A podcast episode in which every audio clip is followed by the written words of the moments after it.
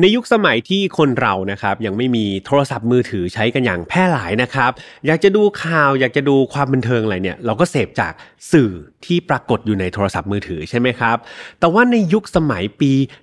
1990 1991 ในยุคนั้นนะครับเพื่อนๆในยุคนั้นเนี่ยคนจะเสพสื่อหลักๆเนี่ย ทางรายการโทรทัศน์ครับ แต่ก็มีเหตุการณ์หนึ่ง ซึ่งมันเป็นเหตุการณ์ที่ไม่น่าเชื่อเลยว่า รายการโทรทัศน์ ซึ่งเน้นความบันเทิง จะกลายเป็นชนวนเหตุให้เกิดคดีฆาตกรรม ซึ่งน่าเศร้ามากๆครับ เรื่องราวทั้งหมดจะเป็นอย่างไรมาติดตามชมได้ใน episode นี้พร้อมกันเลยครับ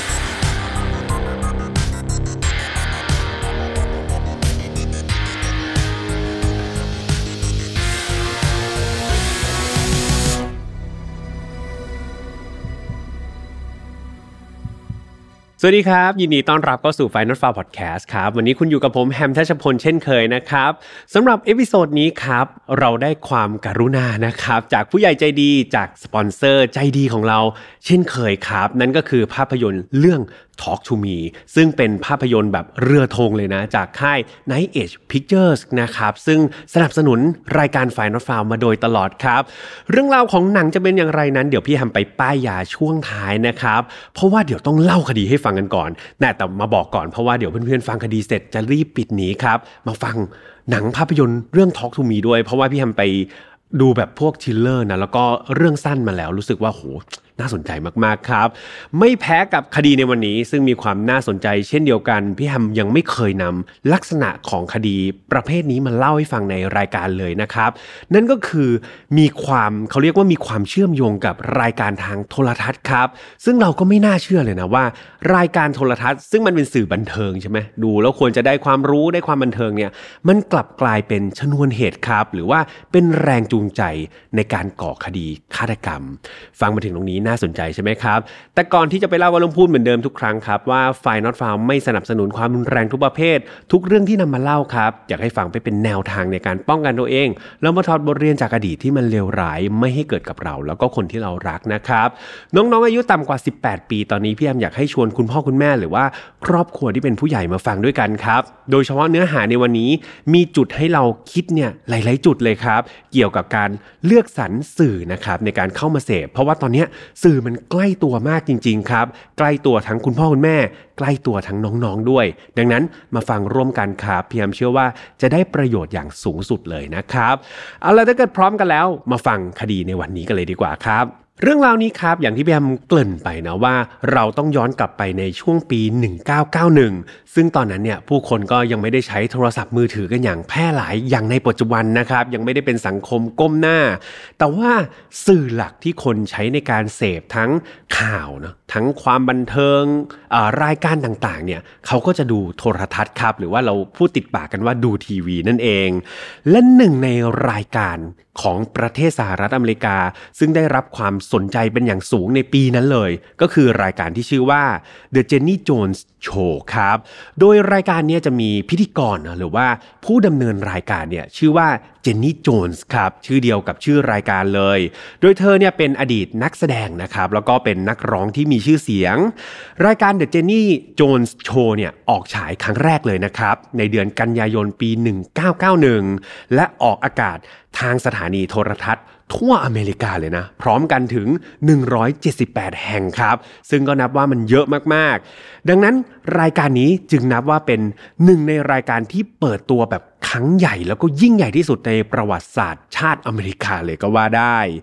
ลักษณะรายการครับ มันก็เป็นรายการแบบลักษณะแบบทอล์กโชว์เป็น deep talk นะครับ ซึ่งออกอากาศในช่วงเวลากลางวัน อย่างไรก็ตามครับเปิดตัวมาอย่างยิ่งใหญ่นะตัดริบบิ้นแล้วโอ้โหคิดว่าแบบคนนี่น่าจะชอบมากๆ แต่ปรากฏว่าหลังจากเปิดฉายหรือว่าออกฉายไปได้ไม่นานเนี่ย เรตติ้งของรายการครับ มันไม่ได้แบบดีอย่างที่แบบผู้ผลิตรายการหรือว่าทุกคนคาดหวังเอาไว้ จนสุดท้ายเนี่ยรายการเขาก็ต้องพยายามปรับปรุงใช่ไหมแบบโอ้โหเล่นใหญ่ซะขนาดนี้ เขาก็ปรับปรุงเปลี่ยนแปลงไปเรื่อยๆ และสิ่งที่เขาปรับปรุงเนี่ยในรายการลักษณะทอล์กโชว์สิ่งที่เล่นได้ก็คืออะไร หัวข้อใช่ไหมครับ ก็เปลี่ยนแปลงหัวข้อครับ จากหัวข้อดาดดื่นธรรมดาดูไม่น่าสนใจ เขาเริ่มปรับเปลี่ยนหัวข้อสนทนาให้มันมีความแปลก มีความแหวกแนวมากยิ่งขึ้น โดยเฉพาะในปี 1993 ครับ และในปี 1993 นี่เอง มันเป็นการพลิกเรตติ้งครับ พอเปลี่ยนแนวเนาะเป็นการสัมภาษณ์หัวข้อที่มันแปลกๆเนี่ยคนนี่สนใจครับ แล้วก็ได้เป็นการแบบพูดถึงเป็นอย่างมาก เรียกว่าเรตติ้งตอนนั้นเนี่ย พุ่งกระฉูดแบบหยุดไม่อยู่เลย พี่แฮมยกตัวอย่างเนาะว่าหัวข้ออะไรบ้างที่รายการ The Jenny Jones Show เนี่ยเขาหยิบยกขึ้นมาเป็นประเด็นในการทำ Deep Talk หรือว่า Talk Show ของเขา เพื่อนๆฟังแล้วอาจจะบางหัวข้อจะดูไม่แปลก เพราะว่านี่ยุคสมัยใหม่แล้วใช่ไหมแต่ว่าในยุค 1993 ครับ ต้องบอกว่าหัวข้อเหล่านี้มันค่อนข้างแปลกมากๆ ยกตัวอย่างเช่น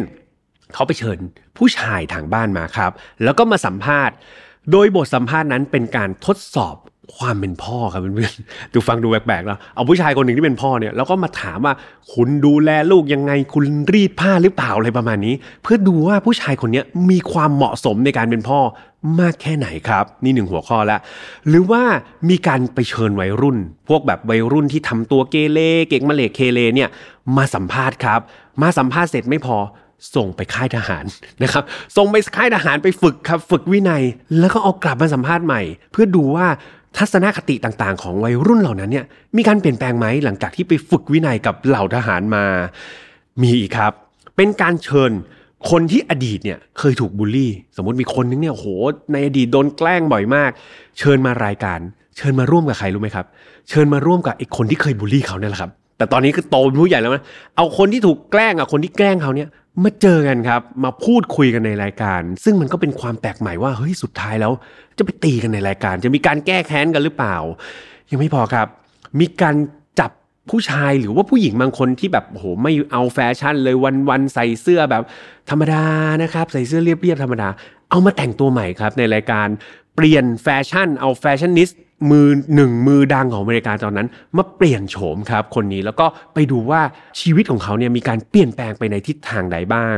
รวมถึงอีกหนึ่ง key หลักเลยนะ ซึ่งเป็นหัวใจเลยครับของรายการนี้และทำให้มีชื่อเสียงเป็นอย่างมาก ก็คือการเชิญคนทางบ้านเนี่ยมาเล่าความลับให้ฟังกับเพื่อนๆ เพราะว่าความลับเนี่ย อย่างที่บอกนะคนเนี่ยมันก็จะมีความแบบอยากรู้อยากเห็นใช่ไหมครับ ยิ่งเป็นความลับของคนอื่น ไม่ใช่ความลับของตัวเองเนี่ยยิ่งอยากรู้ครับ อยากให้คนออกมาเปิดเผย และคีย์พอยต์หรือว่าจุดสำคัญนี่เอง รูปแบบในการนำความลับมาเปิดเผยนี่เอง เรียกว่าจุดนี้ได้รับความนิยมอย่างสูงสุดเลยครับ ต้องบอกว่าในยุคสมัยนั้นครับอย่างที่บอกไปว่าหัวข้อที่พี่แอมพูดไปเนี่ยมันเป็นอะไรที่แปลกมากๆ แล้วก็เป็นอะไรที่แหวกแนวเป็นอย่างมาก กระแสตอบรับของผู้ชมเนี่ยเรียกว่าล้นหลามครับ แล้วก็ได้รับความแบบชื่นชมนิยมชมชอบเป็นอย่างมาก แต่ก็ใช่ว่าจะมีแต่ feedback ด้านดีๆ ใช่ไหมครับ รายการลักษณะนี้มันก็มีความสุ่มเสี่ยง ดังนั้น สังคมเองก็มีความคิดเห็นในแง่ลบครับ เกี่ยวกับรายการนี้เหมือนกัน คือมีคนบางกลุ่มครับ เขาก็มองว่ารายการ The Jenny Jones Show รายการนี้เป็นรายการที่เน้นแต่เรตติ้งครับเพื่อนๆ สนใจแต่เรตติ้ง สนใจแต่กระแสดราม่าในสังคมมากจนเกินไป โดยไม่ได้สนใจความรู้สึกของแขกรับเชิญเลย รวมไปถึงลักษณะคำถามครับ ของคุณเจนนี่โจนส์เนี่ยที่เป็นพิธีกรเนี่ยชอบไปแบบยั่วยุครับให้แขกเนี่ยมีปฏิกิริยาที่มันไม่เหมาะสมเนี่ย ออกกลางอากาศ นั่นก็เพื่อแบบเป็นการเรียกดราม่าหรือว่าเรียกเรตติ้งให้กับรายการนั่นเองเอาละครับ อย่างไรก็ตามพอฟังมาถึงตรงนี้เนาะต่อให้มันมี feedback ที่มันแย่ๆบ้างคนด่าบ้างเนี่ย แต่ในเมื่อเรตติ้งมันดี รายได้มันก็เข้ามาใช่ไหมรายการก็ไม่สนใจครับ ก็ทำแบบนี้ยาวนานต่อไป คนดูก็มากขึ้นเรื่อยๆ จนกระทั่งในปี 1995 ครับ ก็คือผ่านมาแล้วอีก 2 ปี ในตอนนั้นเนี่ยรายการ The Jenny Jones Show เนี่ยได้ติดต่อผู้ชายคนหนึ่งไปครับ ผู้ชายคนนี้มีชื่อว่าโจนาธานชมิดครับ โดยทางโปรดิวเซอร์เนี่ยแจ้งกับคุณโจนาธานนะผู้ชายคนนี้บอกว่าโจนาธานเนี่ยเราไปเจอมาว่า มีคนคนหนึ่งเนี่ย แอบชอบนายอยู่เขาก็เลยอยากจะเชิญคุณโจนาธานคนนี้มาออกรายการร่วมกับคนที่แอบชอบเขาอยู่ครับ ซึ่งตอนนั้นรายการจะไม่บอกนะว่า คนที่แอบชอบโจนาธานเนี่ยเป็นใคร เก็บไว้เป็นความลับก่อน พอได้คำรับเชิญลักษณะนี้มาโจนาธานฟังแล้วก็เป็นไงโอ้ย ดีใจครับ ตื่นเต้นเลยใครนะ จะมาแอบชอบเรา เขาก็อยากรู้ใช่ไหมครับว่า ใครหนอนะที่ตกหลุมรักเราอยู่ ก็ เนี่ยครับฟังคอนเซปต์แล้วก็โจนาธานก็บอกเอาละยอมไปออกรายการนี้ด้วยครับ ซึ่งจริง ๆ แล้วเนี่ยลึกๆตัวโจนาธานเองเขาแอบเดาไว้ด้วยครับเพื่อนๆ เขาแอบเดาว่าคนที่หลงรักเขาคนที่แอบชอบเขาจนกระทั่งแบบอยากจะมาออกรายการเปิดเผยความลับเนี่ยต้องเป็นคนคนนี้แน่ ๆ คนที่โจนาธานคิดไว้เนี่ยพี่แฮมต้องเล่าเรื่องราวย้อนกลับไปเมื่อ 4 ปีก่อนครับ คือโจนาธานเนี่ยเขาเคย มีคู่มั่นครับเพื่อนๆ มั่นหมายกับผู้หญิงคนหนึ่งไว้ แล้วก็เขาเนี่ยรักผู้หญิงคนนี้มากๆ อย่างไรก็ตามความรักเนี่ยหลังจากคบกันมาเป็นคู่มั่น 4 ปีเนี่ย ปรากฏว่าช่วงหลังๆ เริ่มระหองระแหงกันครับ แล้วก็ทะเลาะกันบ่อยขึ้น สุดท้ายเนี่ยความรักก็ไปไม่ถึงปลายทางครับ พวกเขาไม่ได้แต่งงานแล้วก็สร้างครอบครัวกัน ต้องเลิกรากันไป และอีกจุดที่เลิกรากันไปเนี่ยเพื่อนๆต้องบอกว่าเลิกรากันไปก่อนที่รายการจะมาติดต่อเนี่ย แค่ไม่กี่เดือนเองครับ ดังนั้นจนนาธานก็หวังมันอย่างยิ่งเลยครับว่า แน่ๆเลยต้องเป็นอดีตคู่มั่นของเขาที่ไปติดต่อรายการ แล้วก็อยากจะเปิดเผยความลับแล้วก็ความรักเนาะเปิดเผยทั้งความลับแล้วก็ความรักเนี่ยให้กับเขาได้รับทราบกลางรายการอย่างแน่นอนโจนาธานนี่เขาคาดหวังครับ แล้วก็เก็งว่าเป็นอดีตคู่หมั้นถึงขนาดไปบอกเพื่อนๆเลยนะไปบอกเพื่อนๆที่ทำงานว่าเนี่ยเดี๋ยวถ้าเกิดเขาไปรายการนี้นะแล้ว แบบเปิดเผยออกมาว่าเป็นอดีตคู่หมั้นจริง ๆ เนี่ยเขาคิดแผนซ้อนแผนไว้แล้ว เขาจะเตรียมขอเธอแต่งงานกลางรายการไปเลยครับ เรียกว่าเซอร์ไพรส์มาเซอร์ไพรส์กลับไม่โกงนะครับกำหนดการถ่ายรายการนี้ก็คือวันที่ 6 มีนาคมปี 1995 จนนาธานนี่ก็เฝ้ารอครับ แบบเมื่อไหร่จะ 6 มีนาคมสักที ความหวังในใจความคาดหวังมันก็เต็มล้นเต็มปีอยู่ในจิตใจ เขานี่ลงทุนครับ ไปตัดชุดแบบ ชุดสูตรใหม่เอี่ยมเลยนะ ราคาแพงเพื่อสร้างความประทับใจครับ ให้กับคนที่แบบแอบชอบเขาอีกด้วย จนทานคิดว่านี่แหละคือจุดเปลี่ยนครั้งสำคัญในชีวิตของเขาเลยก็ว่าได้ หลังจากเตรียมตัวเตรียมใจเสร็จสับครับจนทานก็ไปซื้อตั๋วเครื่องบิน แล้วก็บินข้ามรัฐไปเลยนะครับ ไปอัดรายการ The Jenny Jones Show ก่อนกำหนดครับ ก็คือไปเตรียมตัวไว้ก่อน และแล้วครับ วันกำหนดถ่ายทำรายการก็มาถึง นั่นก็คือวันที่ 6 มีนาคมปี 1995 นึกถึงบรรยากาศในห้องส่งเนาะกล้องก็แผนมาเลยครับ เริ่มบันทึกภาพ เริ่มจากตัวพิธีกรก่อน คุณเจนนี่โจนส์ก็เดินออกมาเลย แล้วก็มาเปิดรายการตามปกติครับ ตามธรรมเนียม ก็มาเกริ่นให้ผู้ชมในห้องส่งฟังว่า เอาละค่ะท่านผู้ชมวันนี้เดี๋ยวทุกท่านจะได้พบกับอะไรบ้าง ซึ่งคอนเซปต์ครับที่เจนนี่โจนส์บอกกับทุกคนก็คือ เดี๋ยววันนี้ จะมีคนมาเปิดเผยความลับในรายการ และความลับนั้นก็คือความรักครับ เป็นการสารภาพรักของคนคนหนึ่งเปิดเผยให้กับคนอีกคนหนึ่งครับ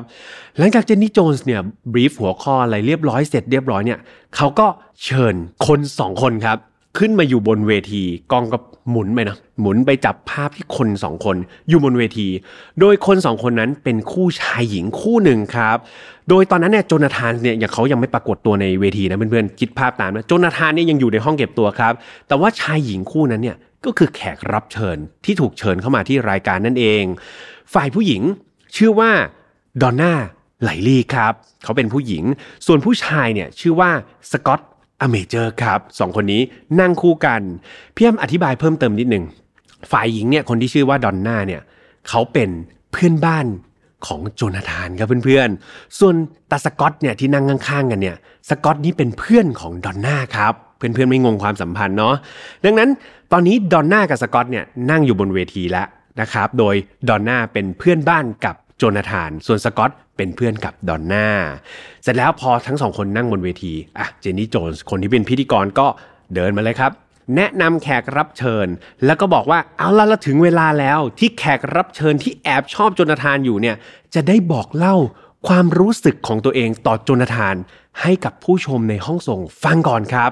ย้ำตรงนี้นะว่าพูดให้คนในห้องส่งฟังก่อน โดยโจนาธานยังอยู่ในห้องเก็บตัวครับ ยังไม่รู้เรื่องรู้ราว และทันทีที่ เจนนี่โจนส์เนี่ยพูดชงประโยคนี้เสร็จ ผู้คนในห้องส่งก็ต้องตกใจครับ เพราะว่าคนที่แอบชอบโจนาธานอยู่ นั้นไม่ใช่ดอนน่าที่เป็นเพื่อนบ้านที่เป็นฝ่ายหญิงครับ แต่กลับกลายเป็นผู้ชายที่ชื่อว่าสกอตอาเมเจอร์ที่นั่งอยู่ข้างๆนั่นเอง อย่างที่บอกไปครับว่าดอนน่ากับสกอตเนี่ยเขาเป็นเพื่อนกันใช่ไหมแล้วดอนน่าเนี่ยเป็นเพื่อนบ้านโจนาธาน ดังนั้นไอ้ช็อตที่ตกหลุมรักครับ มันเป็นเรื่องราวที่สกอตเนี่ย เขาเดินทางไปหาดอนน่าที่บ้าน แล้วบังเอิญเนี่ยโจนาธานเนี่ยออกมาหน้าบ้านพอดี สกอตก็เป็นไง เห็นครับ เห็นเพื่อนบ้านคนนี้ก็บอก โอ้ยดอนน่า เพื่อนบ้านคนนี้แซ่บมาก ชอบมากครับ ตกหลุมรักโจนาธานตั้งแต่ตอนนั้น และก็สกอตก็เรียกว่าตกหลุมรักแบบถอนตัวไม่ขึ้นเลยทีเดียว สกอตก็บรรยายครับ ความรู้สึกที่เขามีต่อโจนาธานเนี่ยให้ผู้ชมฟังด้วยใบหน้าที่แบบ ต้องบอกว่าเขามีความสุขมากๆครับ ที่ได้แบบพูดความรู้สึกของตัวเองออกมา ในระหว่างดำเนินรายการเนี่ยก็มีหลายต่อหลายครั้งเลยที่สกอตเนี่ยต้องตอบคำถามของเจนนี่โจนส์ใช่ไหมครับ และแน่นอนว่าเจนนี่โจนส์เนี่ยจุดประสงค์หลักของเขาก็คือการเรียกเรตติ้งรายการอยู่แล้วคำถามเนี่ยมันก็เริ่มล่อแหลมครับ จากถามความรู้สึกธรรมดาเนี่ยก็เริ่มที่จะไปถามแบบเรื่องราวเกี่ยวกับทางเพศครับ แบบคำถามพี่ยมยกตัวอย่างเนาะเช่นคำถามว่า นี่ยถ้าเกิดคุณกับโจนาธานเนี่ยเป็นแฟนกันคุณอยากทำกิจกรรมทางเพศกับเขาแบบไหนเป็นอย่างแรกอะไรประมาณนี้ ซึ่งมันเป็นคำถามที่แบบลามกมากๆใช่ไหมครับเพื่อนๆแต่ในความลามกนั่นเอง มันก็เรียกเรตติ้งครับ ของรายการให้มันพุ่งกระฉูด ดังนั้นเจนนี่โจนส์ก็แบบโอ้โหเอาละสกอตนี่แบบ แบบตอนนี้กำลังแบบเขาเรียกว่ากำลังลอยครับโหได้พูดอะไรออกมาได้สารภาพอะไรออกมา ก็ยิ่งยั่วยุ เจนนี่โจนส์ก็ยั่วยุครับป้อนคำถามที่มันล่อแหลมมากขึ้นไปอีก สกอตก็ยิ่งพูดออกมา ลามกเข้าไปอีกครับ คนดูก็หัวเราะกันอย่างสนุกสนาน เรียกว่าตอนนี้เนี่ยรายการ The Jenny Jones Show เนี่ย เขามีดออบเจกตีฟแล้วครับ หรือว่าได้ตามจุดประสงค์แล้ว นั่นก็คือการสร้างบรรยากาศให้ขึ้นไปยังจุดสูงสุด เพื่อเรียกเรตติ้งให้สูงที่สุดในรายการนั่นเอง คราวนี้ครับ พอบทสัมภาษณ์ของสกอตเนี่ยจบลงไปแล้ว ก็ถึงช่วงเวลาสำคัญ นั่นก็คือการเชิญตัวโจนาธานครับ ซึ่งตอนนี้โจนาธานอย่างที่พี่แอมบอกไปนะยังไม่รู้เรื่องรู้ราวเลย นั่งอยู่ในห้องเก็บตัวเนี่ยให้โจนาธานออกมาพบกับคนที่ มีคนเนี่ยที่ตกหลุมรักเขาเนี่ยให้โจนาธานออกมาเจอตัวสักที ซึ่งตอนนั้นครับโจนาธานเขาก็เดินออกมาด้วยความแบบความคาดหวังใช่ไหม เขายังมีจินตนาการอยู่ว่า หญิงสาวที่แอบชอบเขาเนี่ยต้องเป็นอดีตคู่มั่นแน่ๆ เขาก็คิดแบบเพ้อแบบไปต่างๆ นานาแล้วครับ พอเขาเดินออกมาเนี่ยสิ่งที่เขาเห็นก็คือดอนน่าที่เป็นเพื่อนบ้านของเขากับสกอตที่นั่งอยู่ข้างๆ ใช่ไหมครับ ตอนนั้นโจนาธานเดินออกมาก็ แอบผิดหวังนิดนึงครับ เพราะว่าคาดหวังว่าจะเห็นอดีตคู่มั่นของตัวเอง แต่ว่าเขาก็เดาในใจลึกๆว่าอ๋อโอเคละสงสัยดอนน่าดอนน่าหญิงสาวเพื่อนบ้านที่แสนดีเนี่ยต้องตกหลุมรักเขาแน่ ๆ ตอนนั้น จนาธานก็ถูกเชิญขึ้นมานั่งบนเวที พี่แอมขออธิบายตำแหน่งที่นั่งให้เพื่อนๆที่ฟังทางพอดแคสต์จินตนาการตามนิดหนึ่งนะครับ คือพอตอนจนาธานเดินออกมาเนี่ยโพสิชันหรือว่าตำแหน่งในการนั่งบนเวทีก็คือ ด้านซ้ายสุดก่อน ซ้ายมือสุดเนี่ยเป็นดอนน่าครับ ผู้หญิงที่เป็นเพื่อนบ้าน ตรงกลางเนี่ยก็คือสกอตครับ คนที่แอบชอบจนาธาน ส่วนจนาธานที่เพิ่งเดินออกมาเนี่ยก็มานั่งขวามือสุดครับ หรือว่าพูดง่ายๆ ก็คือติดอยู่กับสกอตนั่นเอง และหลังจากที่จนาธานเนี่ย นั่งลงไปบนเก้าอี้ของเขาได้ไม่นาน เจนี่โจนส์ครับ พิธีกรคนดีคนเดิมของเราเนี่ยแหละ ก็เดินออกมาบอกกับโจนาธานด้วยท่าทีที่เริงล่าเลยว่า คนที่แอบชอบเขาอยู่เนี่ย ไม่ใช่ดอนน่านะ แต่คือสกอตครับ ชายหนุ่มที่นั่งติดกับคุณในตอนนี้นี่แหละ เขาคือคนที่อยากจะมาสารภาพรักกับคุณในวันนี้นั่นเอง หลังจากรู้ความจริงครับ ตอนนั้นโจนาธานแบบ เขาก็ยิ้มออกมาเนาะแต่ว่าภายใต้รอยยิ้มเหล่านั้นมันเป็นเต็มไปด้วยความรู้สึกอับอายครับเพื่อนๆ ถ้าดูในคลิปวิดีโอครับของรายการวันนั้นเนี่ยโจนาธานพยายามเอามือปิดหน้าของเขาไว้ตลอดเวลาครับ ท่ามกลางเสียงแบบ โห่ร้องเนี่ยเสียงแซวของคนในห้องส่งแบบก็ร้องโห่แล้วก็กรี๊ดใส่ด้วยความขบขันครับ เจนนี่โจนส์เนี่ยคนที่เป็นผู้ดำเนินรายการเนี่ยก็พยายามแซวนะแซวเพื่อดูปฏิกิริยาครับ ของทั้งแขกรับเชิญ แล้วก็เป็นการเรียกแบบให้คนในห้องส่งเนี่ยมีอารมณ์ร่วมให้มากที่สุด เพื่อให้บรรยากาศของรายการเนี่ยขึ้นไปสู่จุดพีคที่สุดให้ได้ หลังเสียงหัวเราะแล้วก็เสียงโห่ร้องของผู้คนในห้องส่งเนี่ยเงียบลง ก็เป็นช่วงเวลาที่โจนาธานจะได้พูดอะไรออกมาบ้าง โจนาธานเองครับเขาก็ลุกขึ้นมาแล้วก็พูดอย่างสุภาพเลยนะเขาก็หันไปบอกสกอตครับว่าตัวเขาเองเนี่ยเขาพูดตรงๆเลยว่าเขาไม่ได้สนใจในตัวสกอตเลยครับ แล้วเขาก็ระบุว่าเขาเป็นผู้ชายที่มีรสนิยมทางเพศแบบรักผู้หญิงเท่านั้นครับ แต่ว่าอย่างไรก็ตามเนี่ย ตัวโจนาธานเองเขาก็บอกว่าเขารู้สึกยินดีนะ แล้วก็ปราบปลื้มกับความรู้สึกดีๆ ที่สกอตมอบให้กับเขาครับโจนาธานก็พูดออกมาดีมากเลยนะ ดูแบบมีวุฒิภาวะในการตอบมากโจนาธานพูดเสร็จครับ เขาก็ลุกขึ้นไปสวมกอดสกอตครับ อย่างเป็นมิตร แล้วก็หัวเราะออกมาอย่างสนุกสนาน เหมือนเขาเนี่ยพยายามจะทำให้บรรยากาศครับ ในห้องส่ง แล้วก็บรรยากาศของรายการเนี่ยมันลดความตึงเครียด ลดความอึดอัดใจลงไปให้มากที่สุด หลังจากพูดคุยกันต่ออีกสักพักหนึ่งครับ รายการ The Jenny Jones Show ของเทปนี้ ก็ได้ปิดตัวลงไป ทั้งหมดเนี่ยเพื่อนๆฟังมาถึงตรงนี้ก็ดู happy ending ดูแบบดูดีใช่ไหมครับ เหมือนกับผู้ชายสองคนมาคนนึงมาสารภาพรักกัน แต่สุดท้ายอีกคนนึงไม่รับรัก แต่ก็กลายมาเป็นเพื่อนกันได้ใช่ไหมก็ดูไม่ใช่เรื่องที่มันเลวร้ายอะไรครับ มีข้อมูลเปิดเผย หลังจากนั้นด้วยนะว่า ตัวโจนาธานเองเนี่ยเขายังแสดงความเป็นสุภาพบุรุษครับเพื่อนๆเขาเสนอตัวว่าจะไปส่งทั้งดอนน่าแล้วก็สกอตที่สนามบินเพื่อบินกลับบ้าน แถมในคืนหลังจากถ่ายทำรายการเสร็จเนี่ยตัวสกอตกับโจนาธานเองเนี่ยเขายังชวนกันออกไปดื่มด้วยนะครับ กับเพื่อนกลุ่มหนึ่งแบบเหมือนสารสัมพันธ์กัน ซึ่งก็ดูเหมือนว่าทั้งคู่เนี่ยก็สามารถที่จะเป็นเพื่อนที่ดีต่อกันได้ ไม่มีอะไรที่จะน่าหนักใจเลย อย่างไรก็ตาม ภาพที่เห็นนั้นสิ่งที่เข้าใจนั้นข้อมูลที่ออกมานั้น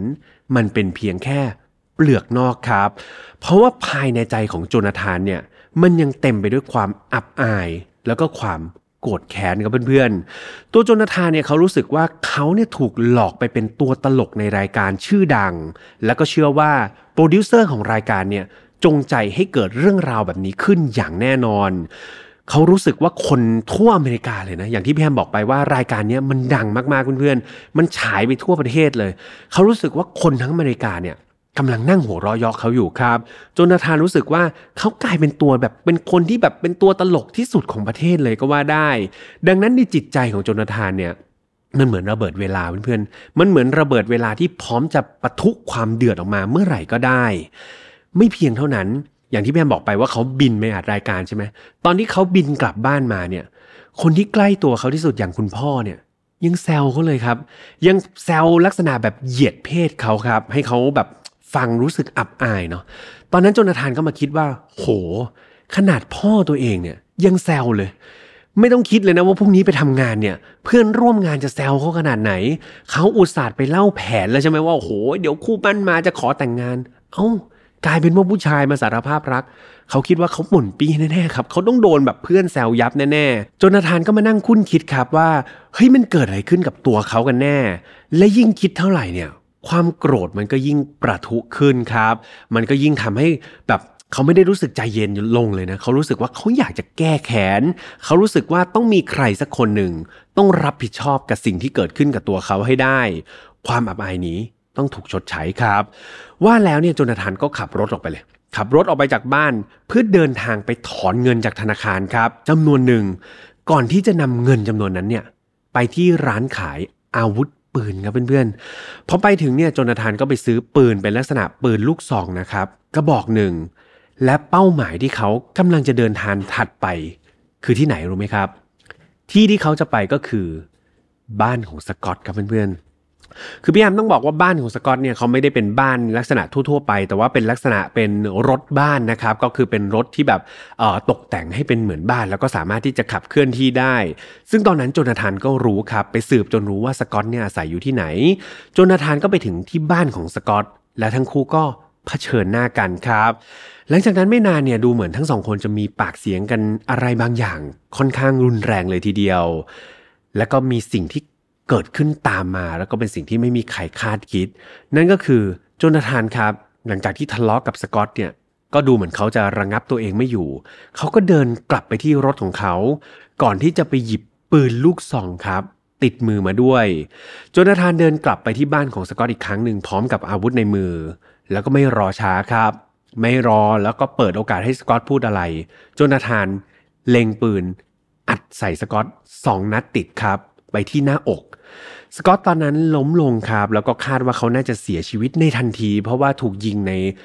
ลักษณะเผาขนเนอะแล้วแถมยังปืนปืนลูกซองด้วยเพื่อนๆ ความรุนแรงก็ค่อนข้างมาก หลังจากที่สังหารสกอตเรียบร้อยแล้วครับโจนาธานก็ขับรถกลับบ้านของเขาไปพอกลับไปถึงบ้าน เขาก็รีบโทรแจ้งนายวันวันครับ แล้วก็สารภาพว่าตัวเขาเองนี่แหละ คือฆาตกรที่ลงมือสังหาร สกอตนะครับ ในเวลาต่อมาโจนาธานก็แน่นอนว่าถูกตำรวจเนี่ยเข้ามาดำเนินการจับกลุ่มครับ แล้วก็ถูกนำตัวไปพิจารณาคดีต่อไป ได้มีพยานคนหนึ่ง ซึ่งเป็นเพื่อนของสกอตนะครับ ได้ให้การเปิดเผยในภายหลังในระหว่างที่มีการพิจารณาคดีว่า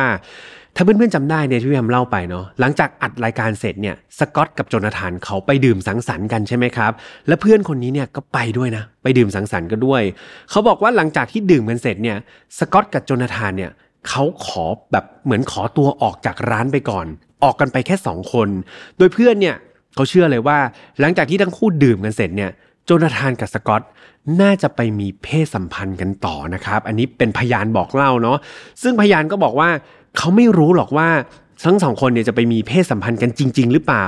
แต่สิ่งหนึ่งที่ทำให้เขาคิดว่ามันเป็นแบบนั้น เพราะว่าเขาไปเจอกระดาษโน้ตใบหนึ่งครับ ซึ่งกระดาษโน้ตใบนี้เนี่ยถูกค้นพบที่บ้านของสกอต โดยเป็นลายมือของสกอตเขียนไว้ครับ เนื้อหาในข้อความเนี่ยระบุเอาไว้ว่า หากคุณต้องการจะจบมันจริง ๆ ฉันเป็นเพียงคนเดียวเท่านั้นที่จะช่วยคุณได้ ข้อความมันดูกลางๆนะเพื่อนๆ แล้วก็ ตีความได้หลากหลายเลย แต่ว่าเพื่อนคนนี้เขาตีความครับ เขาตีความไปว่ามันน่าจะเป็นข้อความที่มีนัยยะในการพูดถึงความสัมพันธ์อะไรบางอย่างระหว่างสองคนนี้ นั่นทำให้เพื่อนคนนี้เขาเชื่อเลยว่าสกอตกับโจนาธานเนี่ยไม่มีอะไรกันจริง ๆ ในค่ำคืนนั้น ซึ่งตำรวจเขาก็มองว่า ถ้าเกิดการตีความของเพื่อนสกอตคนนี้ถูกจริงเนี่ยมันก็เป็นไปได้ครับที่โจนาธานอาจจะเห็นโน้ตใบนั้นด้วยนะ ด้วยตัวเขาเองในเช้าวันถัดมาหลังจากที่เขาสั่งเมา และนี่ก็เป็นชนวนเหตุครับ ที่ทำให้โจนาธานเนี่ยโมโหจนไม่สามารถควบคุมตัวเองด้วยก็เป็นได้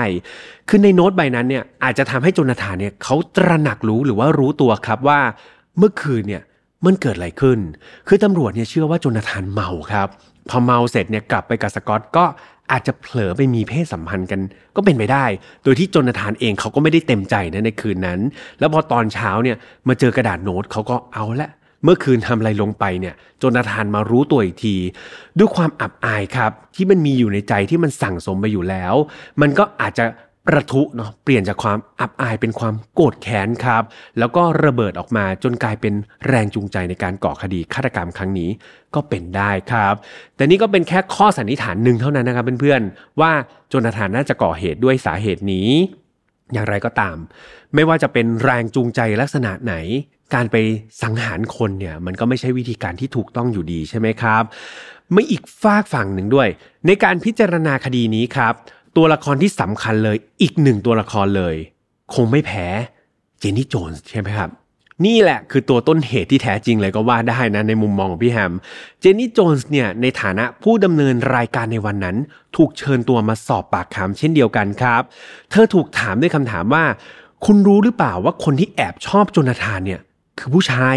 เจนนี่โจนก็บอกว่ารู้สิฉันรู้เล่าจริง ๆ ทุกคนในรายการเนี่ย รู้หมดเลยนะ รวมถึงตัวโจนาธานเองเนี่ยก็รู้อยู่แล้วว่า คนที่แอบชอบเนี่ยอาจจะเป็นผู้ชายก็ได้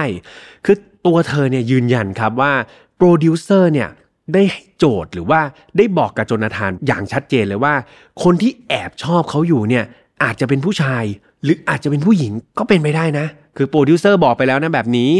ซึ่งภายหลังครับ ตัวโจนาธานเองก็ออกมายืนยันว่า โปรดิวเซอร์เนี่ยพูดแบบนี้กับเขาจริง ๆ แต่ว่าเขาเนี่ยตอบกลับโปรดิวเซอร์ไปในตอนนั้นทันทีเลยว่า ถ้าเกิดคนที่ชื่นชอบเขาเป็นผู้ชายเนี่ย คุณลืมไปเลยนะ ที่จะเชิญผมไปออกรายการนี้ เพราะผมเนี่ยชอบผู้หญิงเท่านั้น ซึ่งโจนาธานเขายืนยันครับ ว่าเขาบอกโปรดิวเซอร์ไปอยู่แล้ว และหลังจากที่เขาบอกโปรดิวเซอร์ไปเนี่ยปรากฏว่าโปรดิวเซอร์เนี่ยได้ตอบกลับเข้ามาในทันทีเหมือนกันว่าโจนาธานคุณไม่ต้องกังวลนะ เพราะเราเนี่ยได้คุยกับเธอเรียบร้อยแล้ว ตามซอสภาษาอังกฤษนะครับเพื่อนๆคำว่าเธอเนี่ยเขาใช้คำว่า her ใช่ไหมครับ H E R her ซึ่งมันบอกเพศสภาพได้ว่าเป็นผู้หญิงครับ ดังนั้นพอโจนาธานเนี่ยเขาได้ยินคำว่า her เนี่ยเขาก็เชื่อได้เลยว่า แขกรับเชิญที่แอบหลงรักเขาเนี่ยต้องเป็นผู้หญิงอย่างแน่นอน นั่นทำให้เขาเนี่ยตัดสินใจที่จะมารายการนี้ในที่สุดนั่นเอง ทางทีมทนายของโจนาธานครับ ก็พยายามที่จะไปหาหลักฐานมาต่อสู้คดีนี้ แล้วก็เชื่อว่าความผิดทั้งหมดเนี่ย มันไม่ควรจะโบยไปที่โจนาธานคนเดียวนะ แต่ว่าตัวเจนนี่โจนส์รวมถึงโปรดิวเซอร์ทุกคนเนี่ยต้องมีส่วนร่วมรับผิดชอบในคดีนี้ด้วยครับ ทางทนายความของโจนาธานเนี่ยเขาได้กล่าวขึ้นมาในระหว่างที่ไต่สวนครับว่าฆาตกรรมทั้งหมดเนี่ยคดีอันแสนเศร้าเนี่ยมันจะไม่เกิดขึ้นเลยนะ ถ้ารายการ The Jenny Jones Show เนี่ยจะแบบไม่ทำแบบลักษณะรายการแล้วก็ทำให้หัวข้อเนี่ยมันมินเมย์ มากขนาดนี้ ในทางกลับกันเนี่ยหลังจากเกิดเหตุฆาตกรรมนี้ขึ้นเนี่ยคนที่ได้รับผลประโยชน์เนี่ยมีอยู่คนเดียวเลย ก็คือตัวรายการ The Jenny Jones Show นั่นแหละ คือต้องบอกครับว่าพอเหตุฆาตกรรมเกิดขึ้นเนี่ยคนก็รู้สึกว่ายิ่งสนใจใช่ไหมคนก็ยิ่งไปดูรายการนี้มากเข้าไปใหญ่ นั่นทำให้รายการนี้จากที่ดังอยู่แล้ว มันดังเป็นพลุแตกเลยครับเพื่อนๆเรตติ้งเนี่ยโหพุ่งกระฉูด รายได้เข้ารายการมหาศาลเลย ทั้งทั้งที่ตอนที่ เชิญไปเนี่ยทางทนายเนี่ยก็บอกว่าเอาจริง ๆ แล้วเนี่ยมันเหมือนเป็นการขายความอับอายของโจนาธานครับ ออกสู่สาธารณชน เพื่อเรียกรายได้ให้กับตัวเอง นอกจากนี้ครับ ทีมทนายของโจนาธานเนี่ยยังไปค้นพบว่าโปรดิวเซอร์รายการเนี่ยหลายคนเลยนะ พยายามที่จะรบเร้าสกอตครับ บอกว่าสกอตเนี่ยตอนที่โจนาธานเดินออกมาเนี่ยคุณไปมอบดอกไม้ให้โจนาธานหน่อยสิไม่พอนะ บอกว่าเนี่ย เดี๋ยวถ้าเกิดได้จังหวะเนี่ยคุณจูบโจนาธานเลยนะ ทั้งหมดนี้เป็นการแบบพยายามเรียกเรตติ้งให้รายการครับ พยายามทำให้สกอตเนี่ยทำอะไรที่มันบุ่มบาม อย่างไรก็ตามตอนหลังนะครับสกอตเนี่ยเขาปฏิเสธครับเขาบอกว่าไม่กล้าที่จะให้ดอกไม้กลางรายการ หรือไม่กล้าแม้กระทั่งไปจูบตัวโจนาธานในรายการครับ ไม่เพียงเท่านั้นมีการไปค้นพบว่าก่อนที่สกอตเนี่ยผู้ชายที่จะไปสารภาพรักเนี่ยก่อนที่เขาจะถูกเชิญขึ้นเวทีเนี่ยมีการค้นพบว่าทีมงานเนี่ย ไปจัดเตรียมเครื่องดื่มแอลกอฮอล์ครับ โดยเฉพาะวอสกาเนี่ยให้สกอตเนี่ยดื่มก่อน ดื่มเพื่ออะไร ดื่มเพื่อให้มีความกล้าครับ ดื่มเพื่อให้รู้สึกกลุ่มๆพอคนเราเริ่มเมาเนี่ยก็จะกล้าพูดมากขึ้น กล้าแสดงอาการอะไรหลายๆอย่างมากยิ่งขึ้นครับ ซึ่งสิ่งเนี้ยทางทนายของโจนาธานเนี่ยก็เอามาเป็นข้อมูลและสู้ในชั้นศาลเลยว่า นี่ไง ทางรายการมีจุดประสงค์ไม่ดีนะ เขาต้องการให้สกอตเนี่ยมีสติไม่ครบถ้วนครับ แล้วก็กล้าที่จะพูดอะไรแบบถึงพริกถึงขิงมากยิ่งขึ้น อย่างไรก็ตามทั้งหมดทั้งมวลที่ทางทีมทนายของโจนาธานเอามากล่าวอ้างแล้วเอามาสู้คดีเนี่ย ทางเจนนี่โจนส์กับทีมงานทุกคนเนี่ยปฏิเสธหมดเลยครับ บอกว่าเฮ้ยที่พูดมาเนี่ยเพ้อเจ้อครับไม่ได้เป็นความจริงทางทีมทนายของโจนาธานก็ยังไม่ยอมแพ้ครับเขาเนี่ยได้นำตัวโจนาธานเนี่ยไปทำการ ประเมินสุขภาพจิตนะครับกับทางจิตแพทย์เนี่ยและผลการวินิจฉัยสภาพจิตของโจนาธานเนี่ยผลก็ออกมาว่า ตัวโจนาธานเองกำลังประสบปัญหาสภาวะโรคซึมเศร้าครับ ดังนั้นทางทีมทนายเนี่ยเขาก็เอาข้อมูลตรงนี้มาต่อสู้ว่า ในตอนที่โจนาธานก่อเหตุเนี่ยมันมีความเป็นไปได้สูงเลยว่า เขาอาจจะขาดสติ ขาดความยับยั้งชั่งใจครับ ในการก่อคดีฆาตกรรม และไอ้ความเจ็บป่วยทางจิต ไอ้โรคซึมเศร้าที่เกิดขึ้นเนี่ยมันก็เกิดจากความอัปยศอดสู ความที่เขาได้รับผลกระทบกระเทือนจากการไปออกรายการนี้นั่นเอง ดังนั้นทางทนายก็เชื่อเลยว่า ทุกอย่างที่จนาธานทำไปเนี่ยมันเป็นแค่กลไกในการป้องกันตัวของมนุษย์เท่านั้น เขามีอาการตื่นตระหนก มีอาการเกิดสภาวะ จิตวิกลจริตชั่วคราวครับ แล้วก็ลงเอ่ยด้วยการกระทำที่เขาเองก็ไม่ได้ตั้งใจ หลังจากที่ต่อสู้ในชั้นศาลครับแบบโหคดีนี้มันดังมากเพื่อนๆ ก็ต่อสู้กันอย่างยาวนาน จนกระทั่งในปี 1996 ตัวโจนาธานเองครับ ได้ถูกตัดสินว่าเขามีความผิดจริงในข้อหาฆาตกรรมเป็น second degree murder ครับ และโทษที่เขาต้องได้รับก็คือ การจำคุกเป็นเวลา 25ถึง50 ปีทางฝั่งโจนาธานเองเนี่ยโหพอผลออกมาแบบนี้เขารู้สึกว่าไม่แฟร์ใช่ไหมครับทำไมเขาก็เป็นเหยื่อคนหนึ่งด้วยซ้ำทำไมเขาต้องมาติดคุกคนเดียว ก็แบบยื่นอุทธรณ์ครับ ขอสู้คดี และเมื่อมีการหยิบคดีนี้มาพิจารณาใหม่ในศาลชั้นอุทธรณ์เนี่ย ปรากฏว่าศาลอุทธรณ์ก็มีผลพิจารณาคดีเหมือนเดิมเลยครับ บอกว่าโจนาธานมีความผิดจริงเป็น second degree murder เหมือนเดิม และโทษที่ได้รับ ก็เท่าเดิมครับ ก็คือการจำคุก 25-50 ปี เหมือนเดิมเลย เวลาก็ผ่านไป 3 ปีครับเพื่อนๆ ในช่วงปี 1999 ปรากฏว่าคราวนี้ครอบครัวอเมเจอร์บ้าง ครอบครัวเมเจอร์คือครอบครัวของสกอตนะครับ ซึ่งเสียชีวิตไปแล้ว เขาได้ยื่นฟ้องครับ ครอบครัวอเมเจอร์ได้ยื่นฟ้องรายการ The Jenny Jones Show ครับ เพราะว่าทางครอบครัวของสกอตเนี่ยเขารู้สึก ไปในทิศทางเดียวกันกับโจนาธานเลยนะ เขาเชื่อว่าการฆาตกรรมครั้งนี้จะไม่เกิดขึ้นเลย ถ้าเกิดรายการเนี่ยไม่คิดหัวข้ออะไรที่มันบ้าๆบอๆแบบนี้ออกมา รู้ทั้งรู้ครับว่าโจนาธานเนี่ยเขาไม่ได้ต้องการที่จะคบแบบคนที่อยู่ในเพศเดียวกัน แต่รายการเนี่ยกลับเป็น ทำเป็นทองไม่รู้ร้อนเนาะยังเชิญโจนาธานมาพบกับสกอต จนกระทั่งเรื่องราวเนี่ยมันบานปลายขนาดนี้ คดีฟ้องร้องนี่ก็มีการสู้ในชั้นศาลอยู่ระยะหนึ่ง จนกระทั่งคณะลูกขุนเนี่ยมีความเห็นว่ารายการ The Jenny Jones Show เนี่ย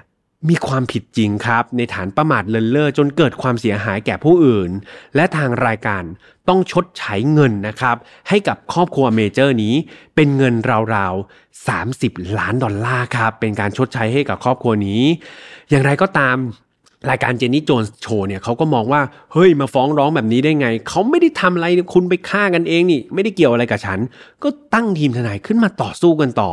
จนกระทั่ง ไปถึงศาลอุทธรณ์ครับเป็นศาลชั้นที่ 2 ในปี 2002เนี่ยปรากฏว่าศาลอุทธรณ์พิจารณาคดีฟ้องร้องครั้งนี้ใหม่ และผลการตัดสินครั้งนี้ปรากฏว่า รายการ The Jenny Jones Show เป็นฝ่ายชนะครับเพื่อนๆ นั่นกลายเป็นว่าไอ้ที่บอกว่าต้องชดเชยให้เป็นเงิน 30 กว่าล้านเนี่ยรายการไม่ต้องชดเชยให้ครับ เพราะว่าศาลอุทธรณ์มองว่ารายการนี้ไม่ได้ผิดอะไร แล้วก็ครอบครัวนี้ก็ ต้องเศร้าต่อไปครับ ก็เหมือนกับเสียลูกชายไปฟรีๆเนาะโดยที่เขาไม่ได้รับอะไรชดเชยเลย อย่างไรก็ตามหลังจากที่ผลพิจารณาคดีฟ้องร้องเนี่ยสิ้นสุดลง มันก็ใช่ว่ารายการเดอะเจนนี่โจนส์โชว์จะไม่ได้รับผลกระทบอะไรเลยนะครับ คือต้องบอกว่าหลังจากที่ผลการตัดสินครั้งหลังเนี่ยถูกตัดสินออกไป คนก็แบบเป็นไง ไม่ชอบแล้วครับ ไม่ชอบตัวเจนนี่โจนส์แล้วก็ไม่ชอบรายการนี้เป็นอย่างมาก มีการไปพูดถึงคดีฆาตกรรมเนาะแล้วก็ทิศทางของสังคมก็เริ่มมองว่าไอ้คดีฆาตกรรมแบบนี้มันไม่ควรเกิดขึ้นจริง ๆ นะ ถ้ารายการนี้มันไม่คิดหัวข้ออะไรเพื่อเรียกเรตติ้งให้ตัวเอง รวมถึงมีการไปขุดครับ ไปขุดคุยว่าเฮ้ยนี่มันไม่ใช่ครั้งแรกนะ ที่รายการจินนี่โจนส์เนี่ยเชิญแขกรับเชิญเนี่ยมาให้รู้สึกอับอายกลางรายการแบบนี้ เรียกว่ามีแขกรับเชิญหลาย ๆ คนครับ ที่เขาบอกว่าเนี่ยฉันรู้สึกว่าเหมือนแบบถูกลากมาตบกลางสี่แยกเนี่ยหลายครั้งเลยนะ ถูกเชิญออกไปออกรายการแบบเนี้ยนั่นเองครับทำให้ feedback ครับหรือว่ากระแสตอบรับของสังคมเนี่ยเป็นในทางลบมากๆกับรายการนี้เรตติ้งก็ตกหวบลงหวบลง จนกระทั่งในปี 2003 สุดท้ายรายการ The Jenny Jones Show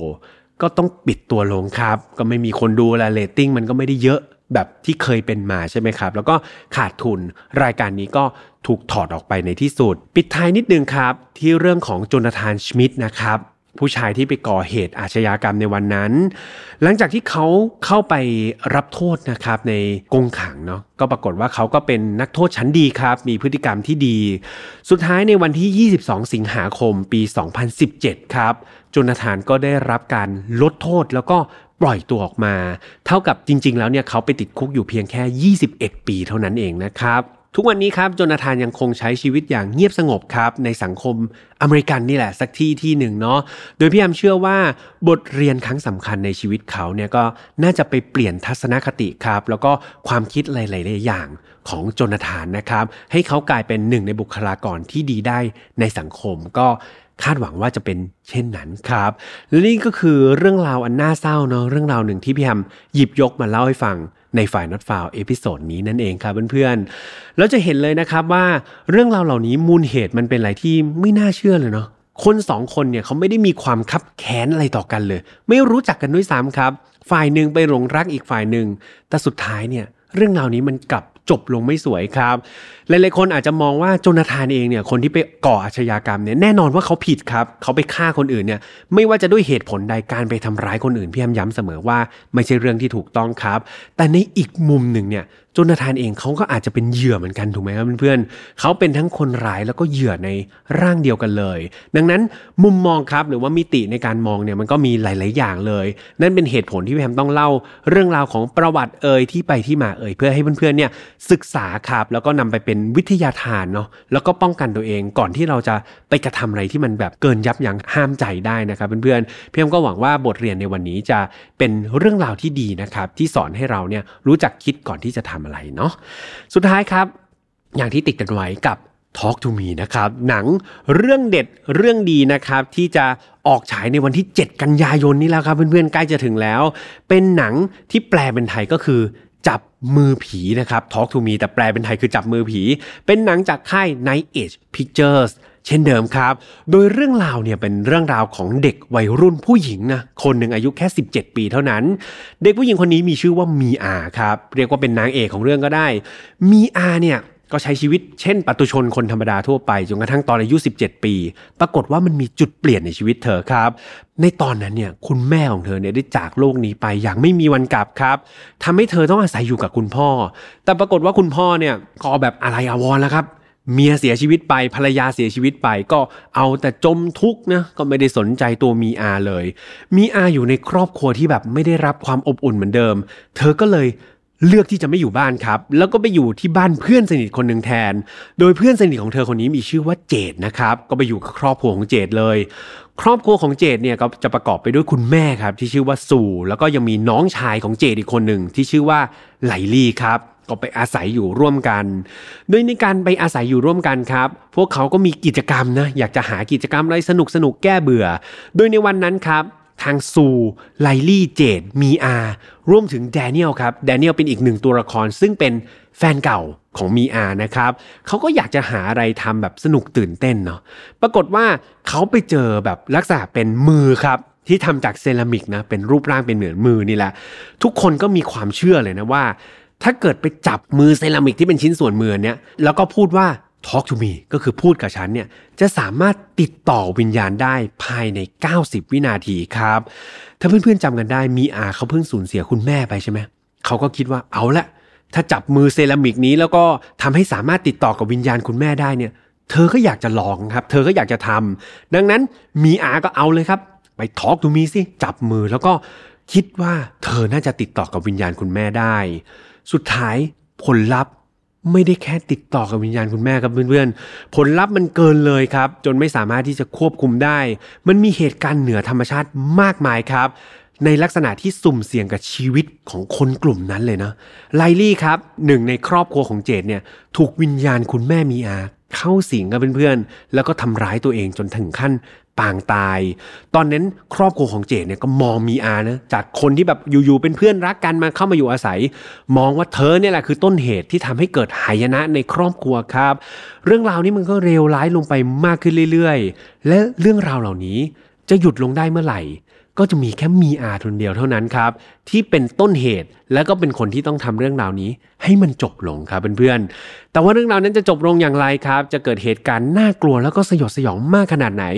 วันที่ 7 กันยายนครับ เพื่อนๆเดินเข้าไปในโรงภาพยนตร์เนาะแล้วก็ไปซื้อตั๋วครับ Talk to me จับมือผีนะครับ อย่าลืมไปดู อันนี้ก็พี่แฮม recommend นะครับ เป็นเรื่องราวที่แบบไปดูเทลเลอร์ก่อนก็ได้ถ้าไม่เชื่อพี่แฮมเนาะไปดูหนังตัวอย่างก่อนครับ รับรองว่ามันน่าสนใจแล้วก็น่าดูมากๆ ปิดท้ายอีกนิดนึงครับพี่แฮมไปหาข้อมูลเพิ่มเติมแล้วว่าใครเป็นคนกำกับใครเป็นคนสร้างหนังเรื่องนี้ ปรากฏว่าหนังเรื่องนี้ภาพยนตร์เรื่องนี้ครับเป็นงานกำกับใหญ่ของสองพี่น้องฝาแฝดครับนั่นก็คือแดนนี่ฟิลิปโปแล้วก็ไมเคิลฟิลิปโปนั่นเอง โดยทั้งสองคนนะครับถือว่าเป็นยูทูบเบอร์ชื่อดังเลยนะครับซึ่งเป็นเจ้าของช่อง RackaRacka ซึ่งมียอดคนดูเนี่ยมากถึง 1,000 ล้านคน แล้วก็มียอด Subscriber ครับหรือว่าคนติดตามเนี่ยมากถึง 6 ล้านคนเลยนะครับดังนั้นคอนเทนต์ของช่องเนี้ยเรียกว่ามีอิทธิพลครับกับสังคมแล้วก็คนดูมากๆ เพื่อนๆคิดดูดิ ขนาดคลิปใน YouTube เนี่ยคนดูเป็นหลักพันล้านคน แล้วเขามีโอกาสมากำกับหนังครับ รับรองว่าเป็นหนังที่แบบพี่ยมว่าต้องเป็นหนังที่เลิศรสครับ เป็นหนังที่น่าติดตามมากๆ อย่าลืมนะครับ Talk to me จับมือผีจากค่าย Night Edge Pictures ครับสามารถเข้าไปรับชมได้วันที่ 7 กันยายนนี้แล้ว ห้ามพลาดด้วยประกันทั้งปวงเลยนะครับสำหรับไฟ Not f o u n ครับ ไม่ต้องรอวันที่ 7 ครับ เราเจอกันทุกวันอังคารทางช่องของ Mission to Pluto แบบนี้เช่นเคย ไม่ว่าจะเป็น YouTube Spotify SoundCloud Podbean Apple Podcast ครับ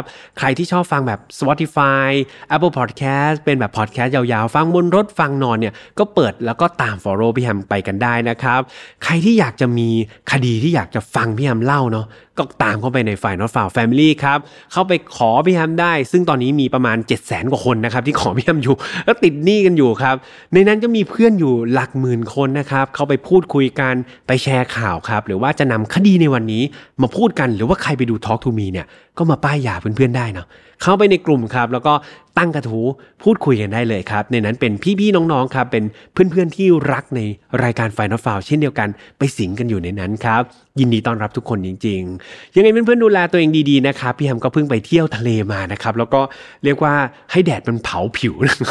ตัวไม่เกรียมกันเลยทีเดียว ดูแลสุขภาพครับ ระวังเจ็บป่วยกันด้วย เจอกันใหม่วันอังคารหน้าสำหรับวันนี้ลาไปก่อนนะครับ สวัสดีครับ